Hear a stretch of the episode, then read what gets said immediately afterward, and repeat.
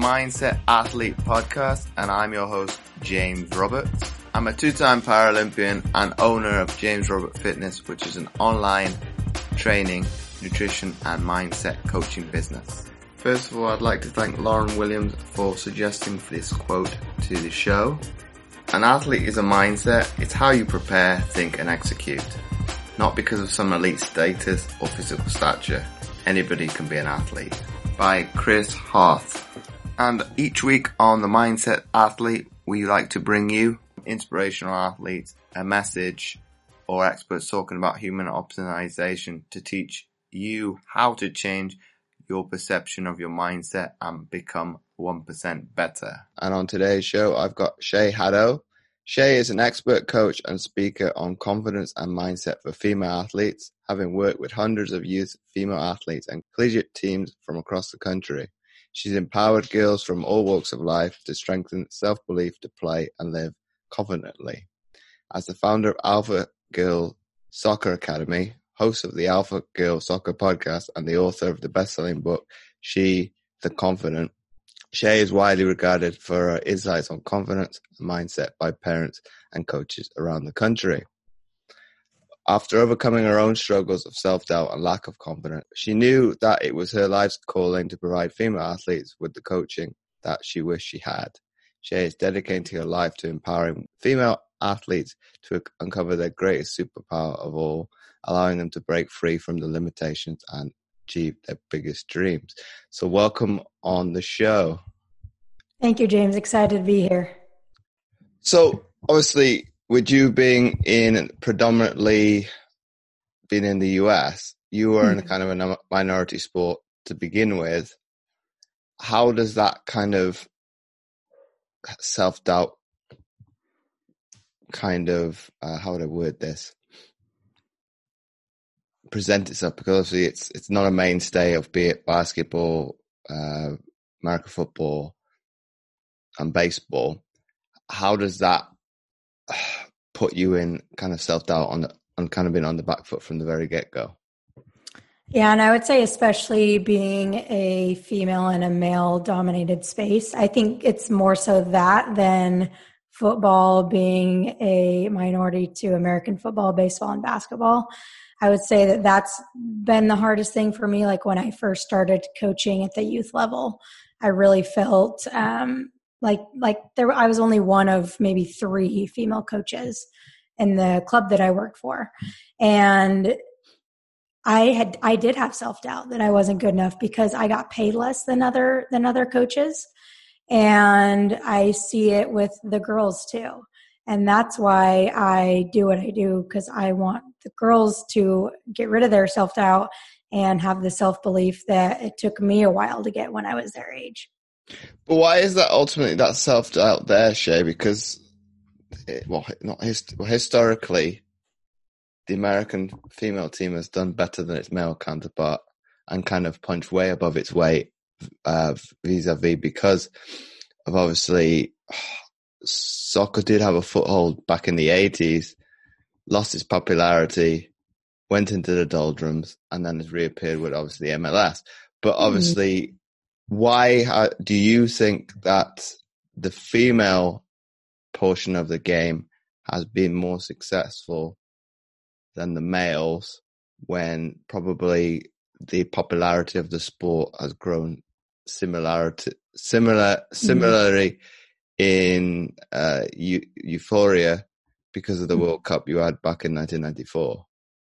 I think it's grown more for the women's side because for for girls here, like soccer is one of the biggest, most popular sports for for females.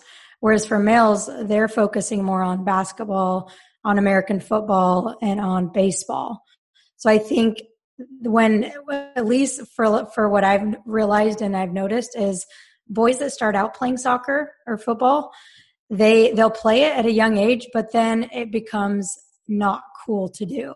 So then they go focus on the other sports that are predominantly, you know, the majority in America, right? Whereas I think female athletes, soccer is the primary sport, or at least one of them. So I think that's why female soccer and, and the U.S. women's national team has been so successful here as as females because that's the main sport that girls play here, or at least one of them, right? So I think that's why there's has been a gap between the women, the women's and the men, the men's team here, is because more girls play the sport than boys. So shouldn't they have more self belief in themselves to be to kind of progress and be obviously not necessarily progress as a player it could be mm-hmm. progress mm-hmm. as a coach because as you know a good player doesn't always make a good coach well eh, they should be more they should not have self-doubt but that's how girls are our brains work totally different than boys we are constantly comparing ourselves to other people we overthink things. We want to be well liked. If we do something wrong, we blame ourselves. Whereas boys, they just go out there and play. So the mindset of a, a boy and a girl athlete is totally, totally different. And girls have a lot harder time with their mindset and their confidence because we just overthink everything and we want to be perfect. And I think we have this expectation to be perfect, but it's something that we're never going to live up to. And so I think that's the reason why we're not confident or we have this self doubt in the sport. And it's not even just for sports, it's for everything in the workplace. I think it's just this expectation of perfection that we will never live up to. But ultimately, isn't comp- competition to some degree? Obviously, not going to the to to the realms that we were talking about perfectionism. That's a bit. Oh, that's kind of your overreaching and I think be it I think male athletes do do it to a certain degree because they're striving towards probably from a youth level to be reaching be it the NBA, mm-hmm. the um, the NFL, just for example's sake, and the minority that is going to get there is, I think, a microcosm of everybody that has that belief that they're going to get there. So, do you think because you're comparing and contrasting against your counterparts that obviously they kind of diminish their own uh, ability. So they obviously, and I'm one, one for doing this. So I might have a mm. female character characteristic, as in mm. downplaying the positives, and you will fixate solely on the negative. Yeah, absolutely. And like you were saying, like competition is is absolutely important, right? Like I'm one of the most competitive people that I know but there's a difference between competition and comparison and girls like you said they focus on the negative they focus on well she did this she's better than me and they they downplay their own abilities and they focus on everyone else's like the good parts of them and they focus on the negative parts of themselves so i think that's where the whole comparison things thing comes in and honestly like the girls that i've coached a lot of them don't have that competitive spirit. And I think a lot of it for girls is that they're so worried about about what other people are going to think of them and they don't want to be seen as like the bully or they don't want to be seen as bossy. And so they kind of st- take a step back even though they may be deep down are very competitive, but they take a step back because they don't want to be disliked by their teammates. Yeah, but as, and, as you, and this is you, this is at the youth level. But as you know, as you progress, you need to have that killer instinct because you won't progress. Absolutely. Absolutely. So that's what I'm trying to teach girls to don't compare yourself, have self confidence, and be competitive. Like if you want to be the best, if you want to have fun, you have to go out there and compete and not worry about what other people think of you. Because at the end of the day, it doesn't matter what other people think of you. Do you think that some female athletes are still living decades in the past as to you need to confine to this stereotype? Absolutely. I mean, obviously the stereotypes aren't as bad as they used to, but they're still there. They're always going to be there. Well, uh, uh, from that, do do you think it's a bad thing when they they do it from a, a media perspective as girls or women's, we'll use soccer or football, versus the men's is just called that in itself. That's the it's football and that's it. Do you think that's kind of derogative then? I don't know. I, I feel like uh, that's tough. Like for me personally, it doesn't bother me.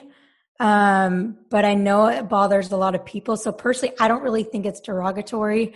Um, for me, it's just kind of like a separator, I guess. Like, but then you could also argue, well, why don't you call it men's soccer and women's soccer, not just soccer and women's soccer? So I see both sides of it, but for me, I personally don't take a lot personally, so it doesn't bother me.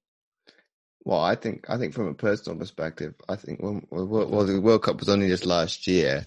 Mm-hmm. I think well, there was elements, there was cheating that started to come into the game, but before the tournament, they said to the root, to the core of the core values of this of the sport, it was closer to its origins than saying the man that looking to dive.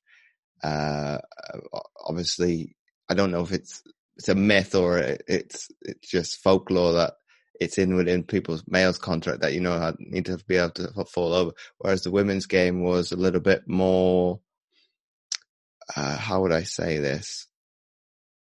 To to the root core, the core the core value of the game was you know fair play, sportsmanship mm-hmm. was all there. Whereas they were probably cut, cutting a fine line between obviously what it's it's competitive, so it's winning and losing. So you you're to take those marginal gains.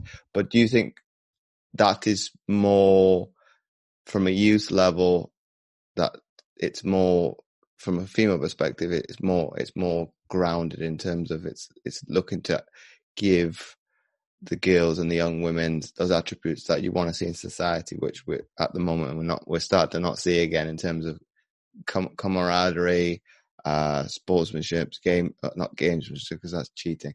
Um, and trying to instill that element of fair play where you, yes, you want to beat the other person, but you're going to give them the respect that they do.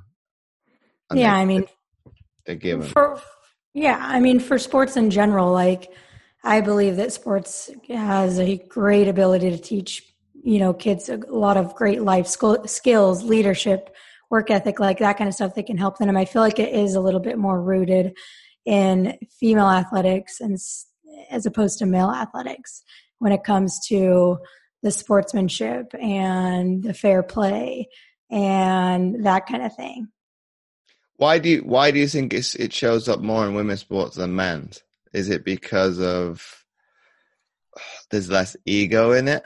Possibly. I think, yeah, I think ego is a lot of it, and also I think the media plays a big role. Like if you were to take, I feel like the media, if if a woman does something that's maybe not sportsmanlike and a man does the same thing, they're going to bash the woman way more for doing that thing. Whereas for the for the male athlete, it's just like, oh, you know, that's just part of the sport. But for a female athlete, it's like, oh, like she's she's got bad sportsmanship. She shouldn't have done that. So I think the media and how they perceive the you know what i guess the the bad things that happen. I feel like they put more weight on the bad things or they put more focus on female athletes than male athletes when they do something wrong. Do you think they're vilified more then? Um i don't know if i'd say vilified but but i just think that like I don't know even know if if if people are aware that it happens, like if they mean to do it. But I just feel like, like I said before, I think it comes down to, the to the expectation. Like women are expected to be good sportsmanship, to have good sportsmanship, to be nice, to play fair. And on the other side, they don't. I don't think they have the same expectation for male athletes. Well, they should do. They should but I don't think they do. But do you think it's because it's built? On this is this is going away from sports a little bit. Do you think it's because it's the society as a whole, whether you want to see it or not, is still still still stuck in its way, being a bit too chauvinistic? Then, yeah, I mean, I think, I mean, obviously we've gotten better as far as equality goes, but I think it's not just sports, like you said, it's society. I think it's just how you know our own our own biases and the media's own biases. But coming back to your story now shay why do you think that you had elements of self-doubt and i'm not saying lacking in confidence had lower mm-hmm. confidence in yourself and your ability? Where did that come from For me, it came from like I got injured when I was 12. I had uh, surgery on my ACL. I was out for nine months. And so when I came back when I was 13, 14 years old, I was, I think comparison was a big thing for me, but even more than that, I think it was fear of making mistakes, of being yelled at by my coaches, by my dad. So I think that is the biggest thing was I just, I just didn't want to make any mistakes. And whenever I did make a mistake, I just kind of shut down. I didn't know how to respond to mistakes. I think that was the biggest thing for me. How does an athlete return mentally from an injury? Because I was fortunate enough for pro- probably most of my career, if they weren't minor, they weren't that big a deal. They're like just how for you because that's a very serious injury, uh, injury in your ACL. As a child, is it more difficult than than coming back and say somebody that's maybe professional and being in there? Is it more difficult as a child to come back from injury?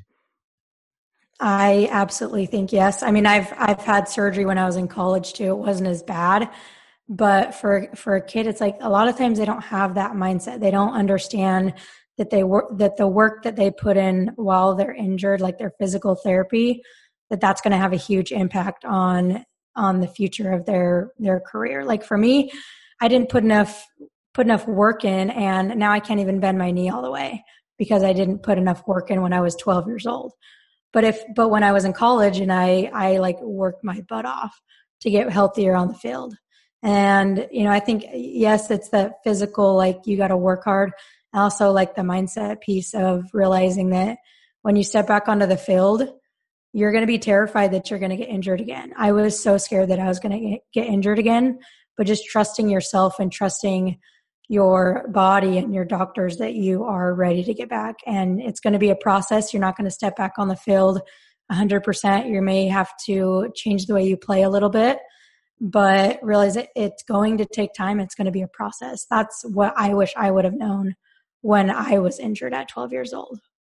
And the injury that you you had in college was the same knee then, or the or the other one?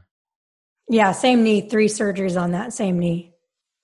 And do you think it it was that much weaker as a result of not doing the work at 12 then? Or is that just speculative? No, I think um, I think if I would have done the work at 12, I think it was more of a mobility thing more than a strength type thing. Um, I did get my strength back. I lost a lot of speed, but I don't know if there was anything I could have done about that, to be honest. I think because I had my surgery at such a young age, um, you know, I, I don't, I really don't know why I lost my speed, but I would love to be able to bend my knee all the way. So that's like, I don't really think it affected my play so much, but it affected like little things that I want to do, like kneeling on the ground. Right. So yeah. And, and from a positional perspective, what position did you play then? Center mid. So you needed you needed you needed the pace to be able to because obviously well, the workhorse mm-hmm. of a team. And actually, before I got hurt, I was I was playing I was playing forward striker, and then I lost a lot of my speed. Right, so I I kind of got moved to the midfield, center midfield, and then I got moved to like center back. And I had to stop relying on my speed so much, and I had to learn the game better. I had to learn how to kind of not react but be proactive on the field because I wasn't as fast as everyone else. But that, but having been changed from one position to the to another to another, does that not help you as a coach to be able to give a more rounded picture to the to the coach uh, to the player, should I say?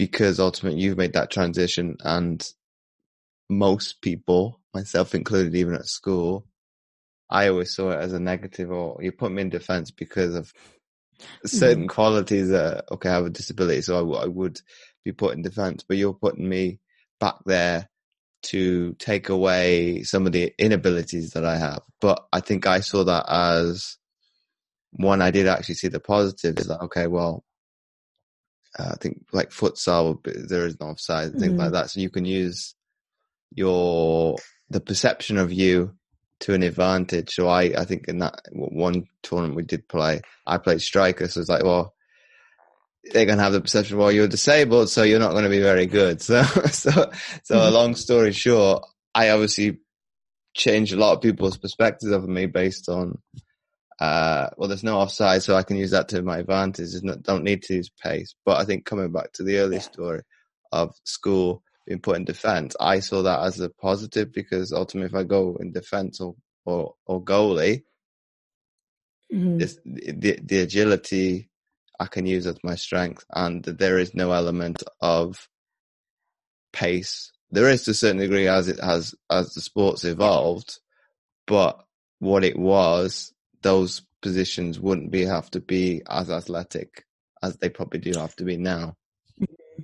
Yeah, I think that kids when they get moved around, they do see it as like something they're like, oh man, I'm not good enough for the forward or I'm not fast enough or whatever it is.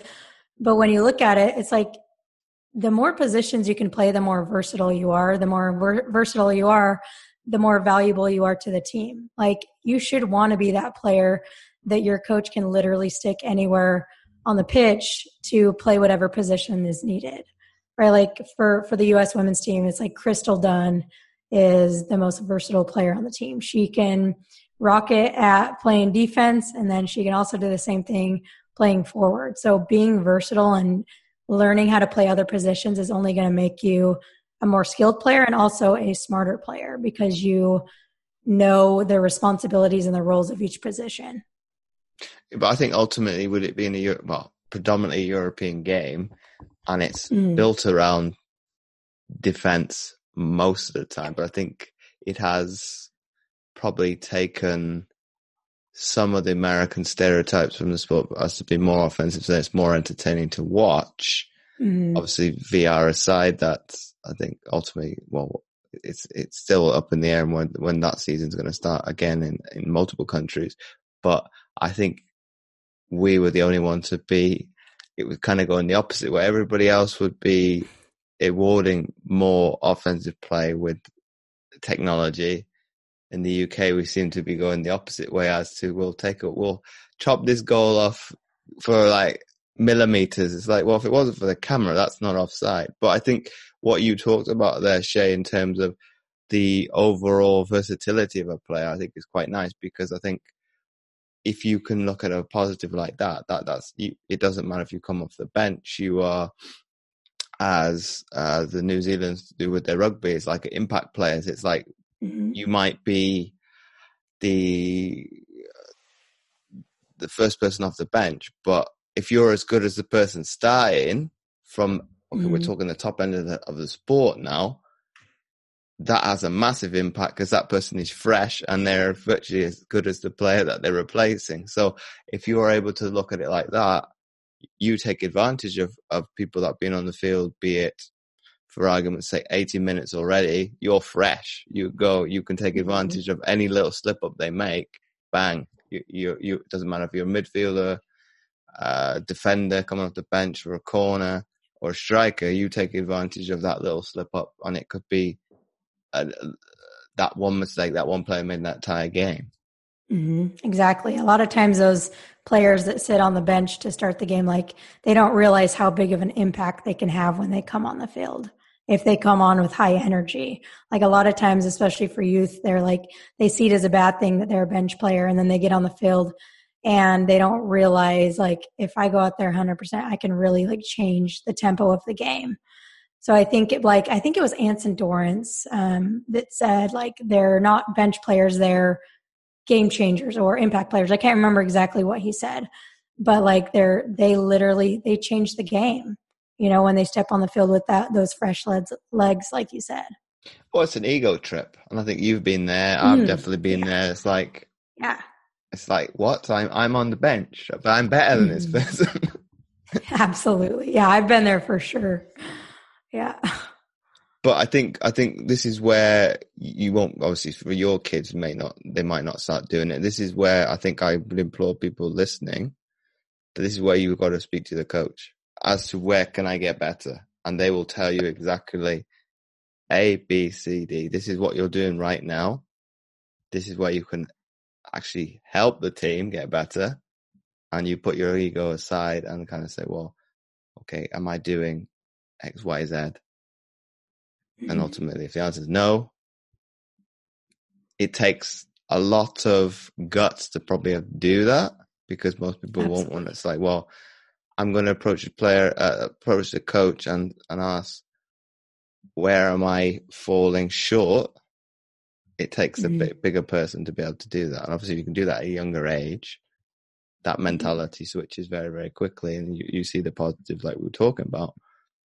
And you probably leap, and you and I definitely we talk about psychology 10, 15 years ago. It was not wishy washy, but it's like woo woo stuff. It's like, nah, that's not mm-hmm. important. Mm-hmm.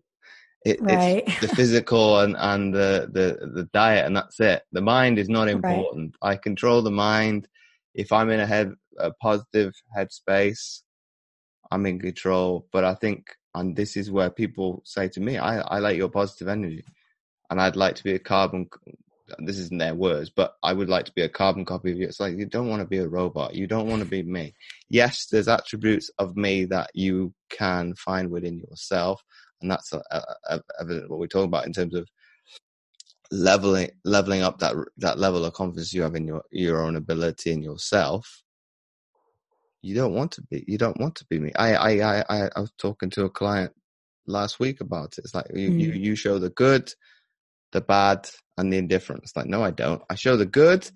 I sometimes get more vulnerable, but there's certain mm-hmm. aspects of my life I, I, i'm either not comfortable that you can either deal with as a mm-hmm. society, mm-hmm. or I'm not comfortable yet to be able to unwrap and kind of expose myself to the outside world, which I think everybody is to a certain extent like that. So I think yeah. people need to be a little bit more vulnerable and, and approach their coach and say, well, can I get better? Obviously, probably you did at a collegiate level because it's, it's trying to get to the professional level. Mm. You're more inclined to, well, ask questions because you're in that kind of environment anyway, within uh, the collegiate environment. Yeah, I mean, well, that's something that I teach. I don't care how old you are. I I teach that to my players to go talk to their coach when they want to get better when they want to get more playing time because it's just a good skill to develop to number one improve your communication skills but number two like be okay being vulnerable and be okay like speaking to authority right and i think that communication can solve a lot of problems whether it's communication between teammates or coaches and parents or parents and, and kid um, so i always say always say if, if you want something to change you have to make it known. You have to communicate it, or it's not going to happen. Do you think that's a a learned behavior, or it, it's something that you can um, you're born with? Ultimately, that com- the communication in in from a sport perspective, because obviously you got to be fairly vocal on a football or soccer field anyway, no matter what position. And, and I'll give some, some perspective to people. For me, I obviously went from an individual sport to team sport and I had to learn that. So it's like mm. you can kind of hide away in a t- in an individual sport or having one other individual kind of say, well, the only person has to hear me is the person in front of me.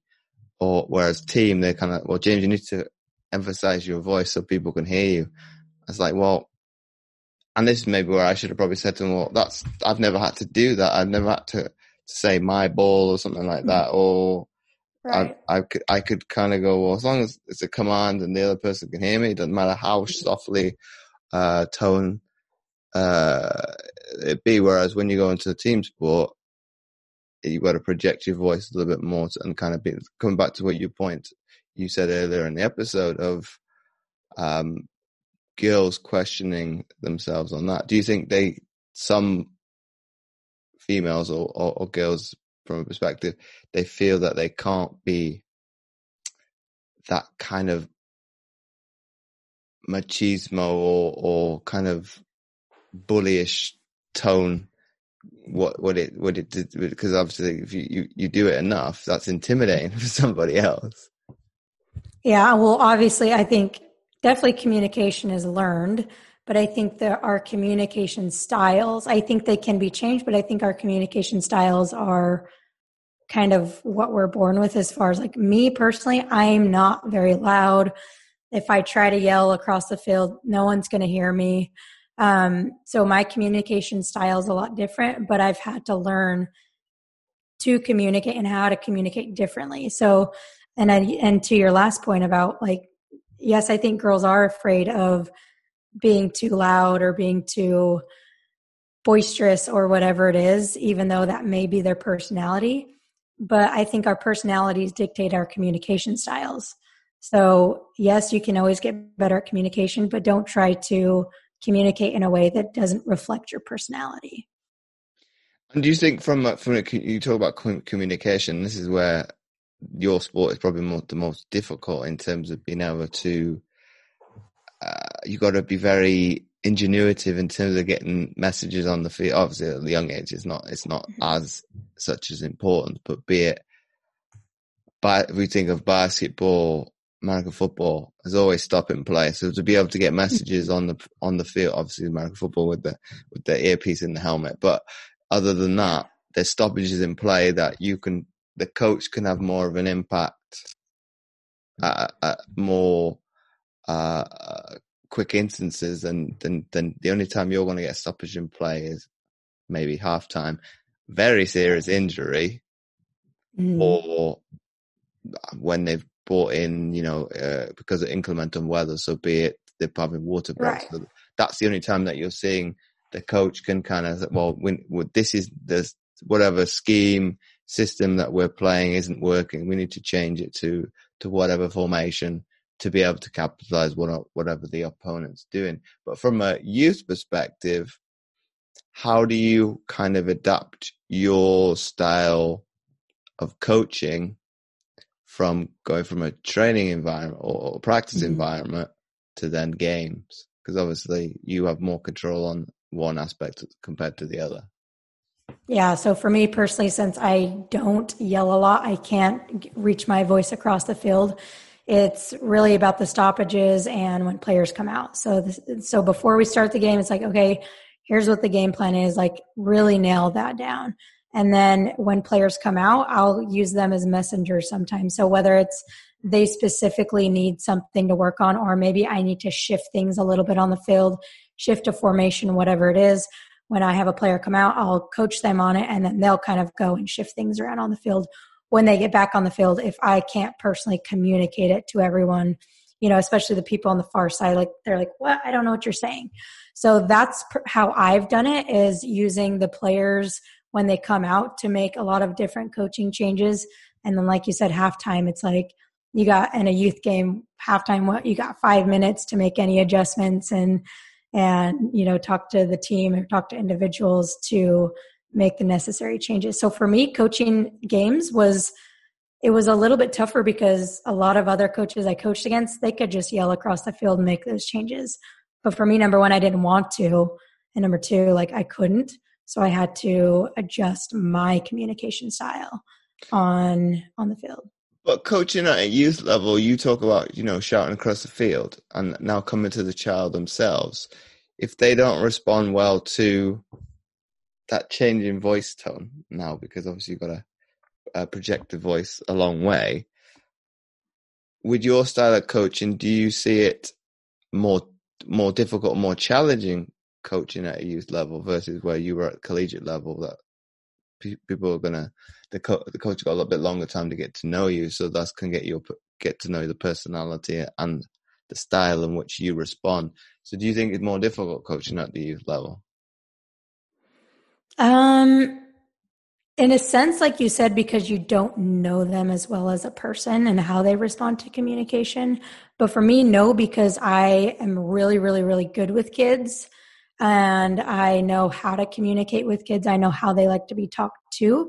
So personally for me, I don't think so. I think it would actually I don't think it would be harder at the collegiate level because I've done both. Um, and I just kind of change my communication style to both. But I feel like I'm very adaptable in the way that I communicate to a 12 year old versus an 18 year old or a 20 year old. Which you get more fulfillment out of then? Obviously, that's a difficult question. That is a difficult question. Um, I guess from my experience alone, I would say the youth level. Um, but yeah, I think I just have more fun at the youth level. because I, I can be more fun and I can be more silly. And I feel like at the higher collegiate level, yes, I could be myself, but also I had to be a lot more strict and, you know, communicate in a different way. So that is like, I do enjoy that as well. But I think as far as fulfillment goes, I would say the youth level. Do you think because of ultimately the youth level being so closely to be recreational or like you were talking about happiness and enjoyment, do you think obviously because you, you can bring the element of fun uh, obviously, there's probably a competitive element in it with the US. I know they've changed it over here that it doesn't count, whereas that brings its own little difficulties. Whereas that, okay, that it doesn't, there's no winning and losing. So ultimately, some people don't get hurt, whereas the ones that are winning all the time well, what's the point? Because I'm, I'm winning, I'm not getting any benefit from that. But it also, I think, from from uh, probably going forward, it doesn't still it doesn't instill to anybody winning and losing mentality as, as that's how life works. You got to there's got to be a winner and there's got to be a loser. So to take that away probably diminishes a little bit of um, the aspect of where life's going to take you. And ultimately, that's an argument in itself and a bit of a tangent for everybody. Mm-hmm. And everybody will be on one side of the fence or the other. But from right. your basis, do you think having that fun element, the happiness, is a good thing because ultimately, as long for as long a period of time as they can enjoy the sport, is is the is the better better for it because ultimately, um, it is time to hang up the boots, obviously, when you don't enjoy any sport. Right. I mean, like, yeah, the most important thing for kids is to have fun, but I don't think that you either can have fun or you can be competitive. I think you can have both. Um, I know you can have both, and I believe that both are extremely important. Um, but yeah, like you said, when you don't have fun anymore, like, there's no point. And for me, like, my goal is to keep as many girls playing and having fun as I possibly can. Like, because I know that soccer and sports in general has so much to offer a female athlete with improving their confidence and their leadership, like we talked about earlier. So, my ultimate goal is to to teach them how to enjoy the sport while also being good at it because that too is like when you have fun usually you play better when you play better you have fun right? And so it kind of all ties together. But how do you keep, and this is a difficult question now, Shay, both happiness at a certain level, of, people can't see my hands, but keeping them at a constant level, uh, at the same level of happiness and competitiveness, because ultimately, if somebody is, for whatever reason, diminished in that because they're not playing well, or they're benched, or they feel that they're better than somebody else. That's obviously their confidence and self self doubt's going to creep in. So how do you kind of keep an even keel with both of them and kind of get people to be adaptable to kind of well, I'm not starting today, so what do I need to do to keep my competitive level up? But I'm still happy that I'm in a I'm in the team. hmm I mean, I think at an individual level, the more confident you are, then the more you will enjoy the game while also being competitive. So I think that the solution for that at an individual level is confidence, is self belief, right? Because, like I just said, if you're confident, then you're going to have fun. If you're confident, you're going to be able to take getting benched or getting feedback or getting criticized, right? Which allows for the competitive piece but as like an organizational or a coaching perspective it is hard. It's it, you got to have a, a balance of pushing the kids um, and pushing them to compete and pushing them to get better and making each other better. But you also can't do it in a way that diminishes or embarrasses people. And it's hard because there is i think such a fine line between competitiveness and comparison so I think it's finding the, hey, let's be competitive, but we don't need to compare ourselves. Which again, I think it comes down to competitiveness is um, not necessarily egotistical, but comparison is.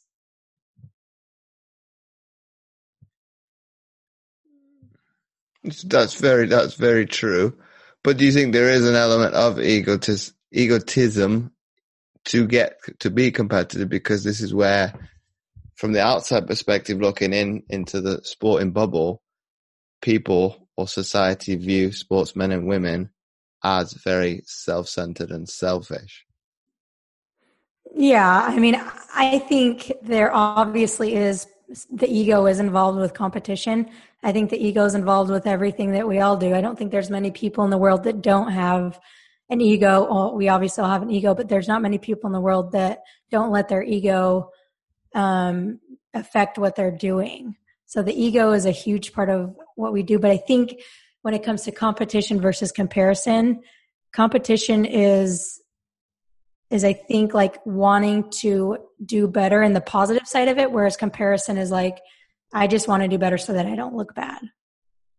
So when you coming back from injury, you were more you were more worried about being compared to the player you were before the injury, and as well as once you've come back, if I make a mistake, they're going to compare me. See in your head, ultimately, mm-hmm. this is where the problem is. Yeah. Versus my my peers. Do you think that's where the problem was at you at twelve? Absolutely. Yeah, and I think that's where the problem is at for a lot of kids. It's crazy how how many girls I work with, and when I ask them like, "What are your your negative thoughts or your limiting beliefs?" and probably eighty percent of them, like every single time, will say, "I'm not as good as her," or "I'm not good enough." and that's a that's comparison. Not good enough for what? Or i'm not good as good as her or i'll never be as good as her. Yeah but ultimately oh, this is where it's not self-talk but be you know motivational mm-hmm. quotes. I think the best one is uh with i think it's with like a mind on it. And obviously you've got to put yet ultimately yeah mm-hmm. did i did i think i was going to be the sports person that i became at that age, I had the belief that that's what I want to do. Did I have the mm-hmm. realism that it was going to come true? No. I think 15, 16, where we were kind of saying, well, this is a possibility. Mm-hmm. Okay, this door is slightly ajar. Let me open it uh, and see where it takes me. Whereas I think you, you talk of, of the comparison. I think as adults, we're very uh, easily swayed to the comparison because be it for the aesthetical appearance, um, wealth, mm-hmm. and all things like that are, that are very negative. We don't want to be very supportive of each other. So it's like, well, kids, all right. The kids are okay with, um, being supportive of one another for the greater good what what what aspects do we learn from each other growing up that we go away from that? So it's like, well, why are we going towards jealousy and envy where we're quite content that ling, uh, um, being at the same I'm going to use mm. this loosely because it's te- probably technically not true. Being at the same level as kids, obviously, there's going to be people that are slightly better than you, yeah. slightly worse than you, and you be maybe center ground but you're content with okay. As you com- compare, get more competitive. Oh, I want to be as good as them. I want to stay better than this group, but I don't need to compare. And I think for me,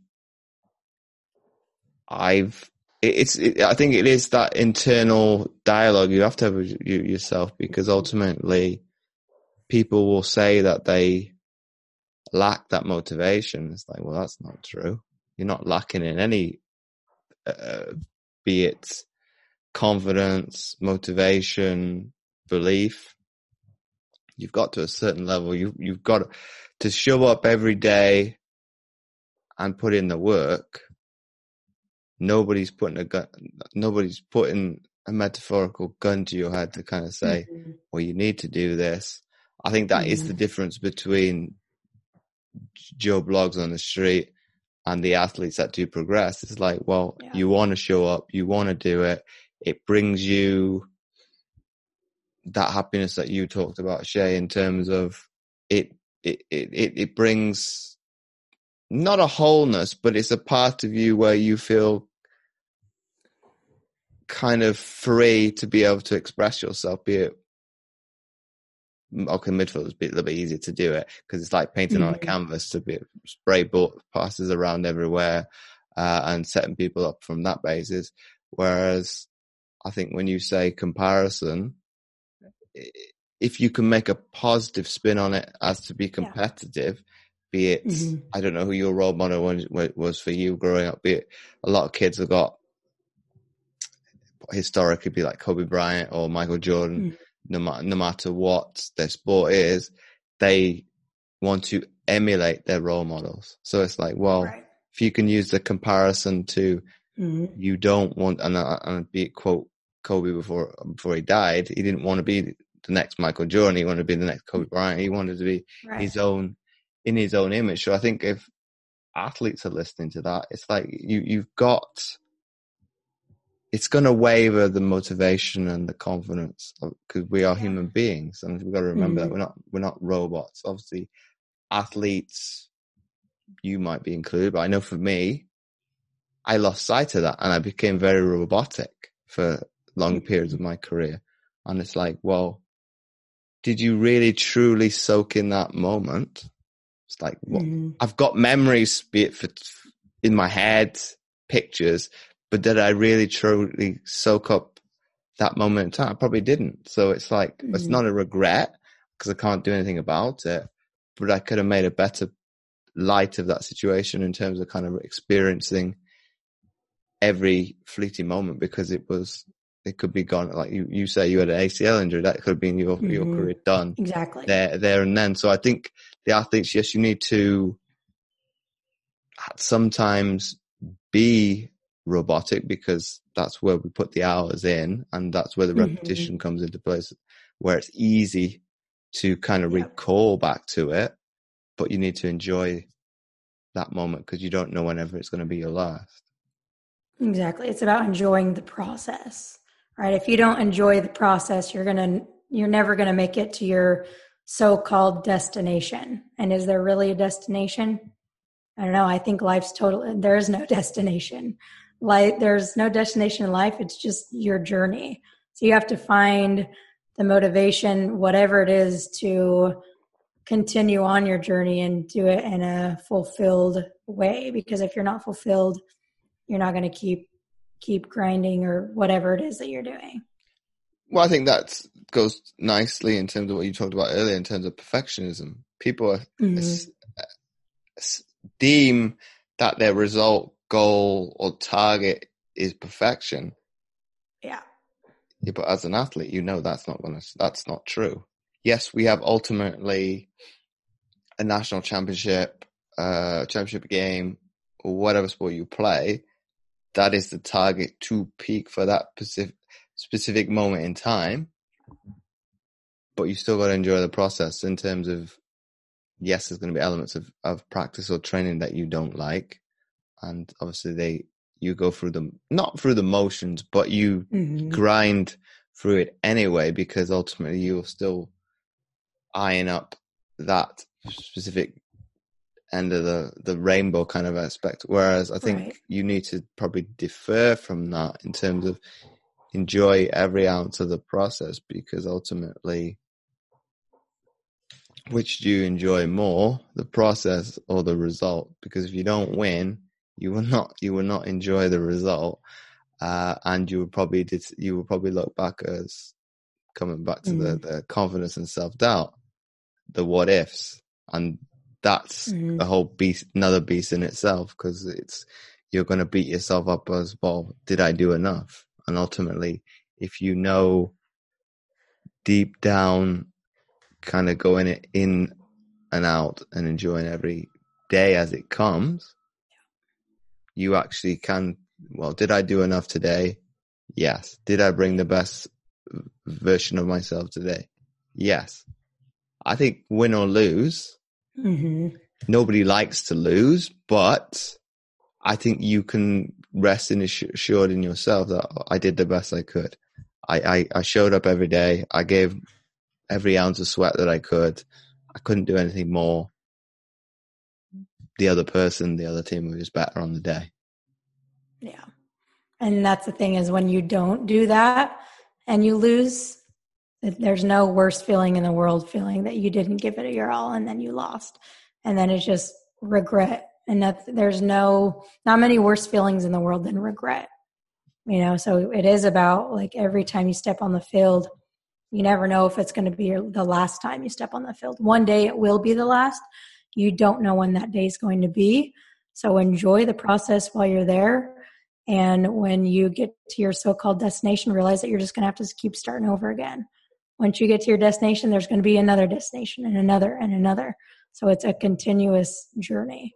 I think also, Shay, it is, and I don't know if you and I never, in terms of maybe you might a journal, but from a sports perspective, you never journal in terms of, um, they talk about, you know, the, the, the peak and the mountain be, motivation is very upwards to, but then because you don't write it down, you forget mm. how you did it. So I think if you can enjoy the process, write it down as all the steps that you actually did. Yeah. You've got something to go back on. Oh, that's what I did as to this is how I got to level two this, this is mm-hmm. how I'm going to have to do to get to level three. But obviously, I'm going to have to put a little bit more effort into it to be able to get to the to the next level. And I think you do probably forget certain aspects. It's like, well, okay, be it um, from a me being a coach as well, but in a different field, I have to remember as well what attributes can I take from sport to put into business. And, and there are crossovers and you talked about competition. That's one that needn't, it does rear its ugly head occasionally and, and it's mm-hmm. more, it's not competition as I put it, it's more comparison as to what, what is, what is somebody else doing? Why are they succeeding more than I am? But I think where people have to take sense of this, it's like, well, they're on a different, they're on another journey. They could be exactly on a completely different track from where you're at and they're, kind of living their own struggles uh, mm. uh, versus your own. You're on, I don't know, we use the level example again. I'm on level two, you're on level three, but you're living the same scenarios in your own head as well. I'm seeing somebody right. now level four and they're, they're, whereas it's, if you can get out your own way, mm-hmm. which is across the board, doesn't matter, sport, life, uh, and this is one I was reading like in the Big Leap. We like to self sabotage ourselves anywhere we can. Mm-hmm. If we're going to get too much, much happiness, what can I do to be destructive to, to, to bring me back into comfort? Whereas like, well, why do we do this? Because we thousands and thousands of years ago we were in we lived in uncomfortable situations. every day was life or death. So you're thinking, well, why does the cortex work that way that it can tear us down, but it can't mm. give us solutions as well? Obviously, the we we only use I think what is eighty percent of the brain anyway. So there's that 20 mm-hmm. percent mm-hmm. that probably some people more than others can tap into, and you are a level above everywhere else in terms of that ability to slow things down in sport and kind of see it before it happens is is a skill in itself, and that's something you can you can aspire to have. Absolutely, yeah. That's the thing is like we have to realize that we're all on different journeys, like you said, and maybe this girl started five months before you, five years before you. And yeah, you see all the good thing that's happening, but in the world we live in now, you, you like the person can only they only want to post the highlights of their life. They only want you to see what they want you to see. You don't see the bad stuff they're going through the, the things behind the scenes. You don't see the work they're putting in. So it's like you're only comparing yourself on a superficial level you don't really know what they're doing so you can't compare yourself because you're on totally different paths and journeys But why does an athlete do it in the first place to compare themselves to? It's an ex, uh, and be it I will use myself because it's easier because I, I know the external shouldn't be a motivator because it's about rewards, awards, praise, mm. and things like that versus the what is it the positive of the reward that you will get by accomplishing it you would think that would be just that that would be enough but just to to to drive you a little bit but obviously other athletes are mm.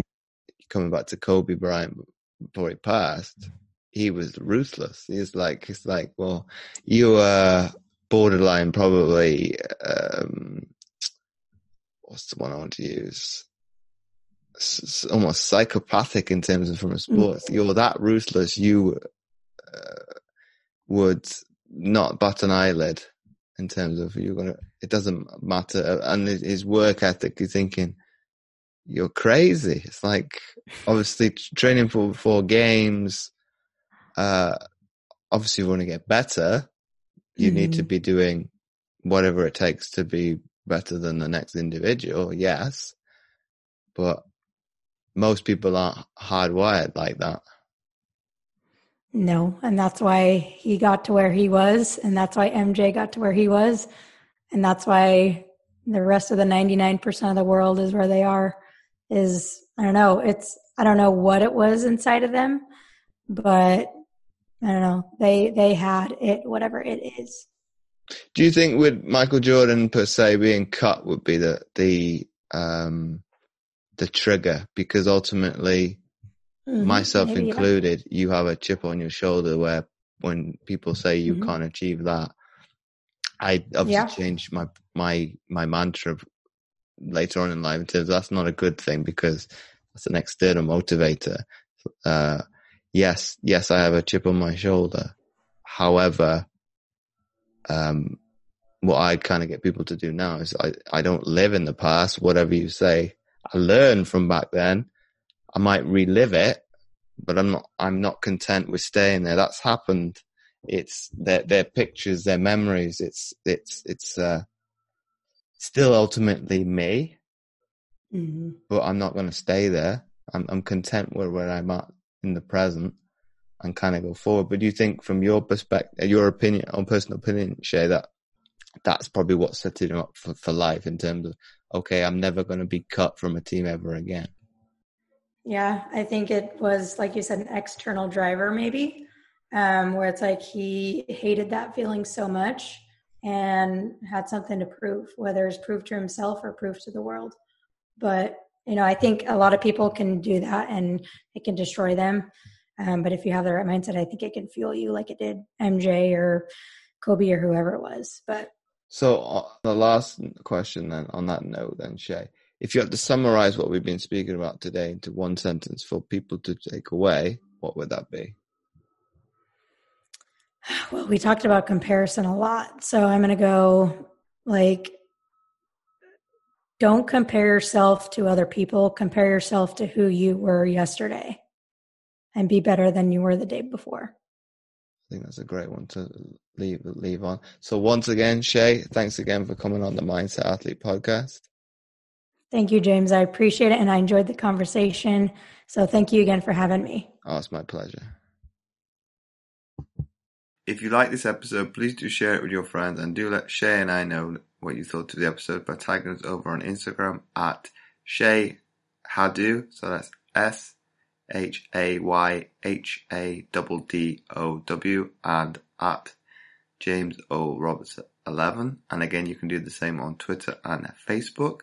And in addition, if you had any additional questions, don't hesitate to shoot them over as well.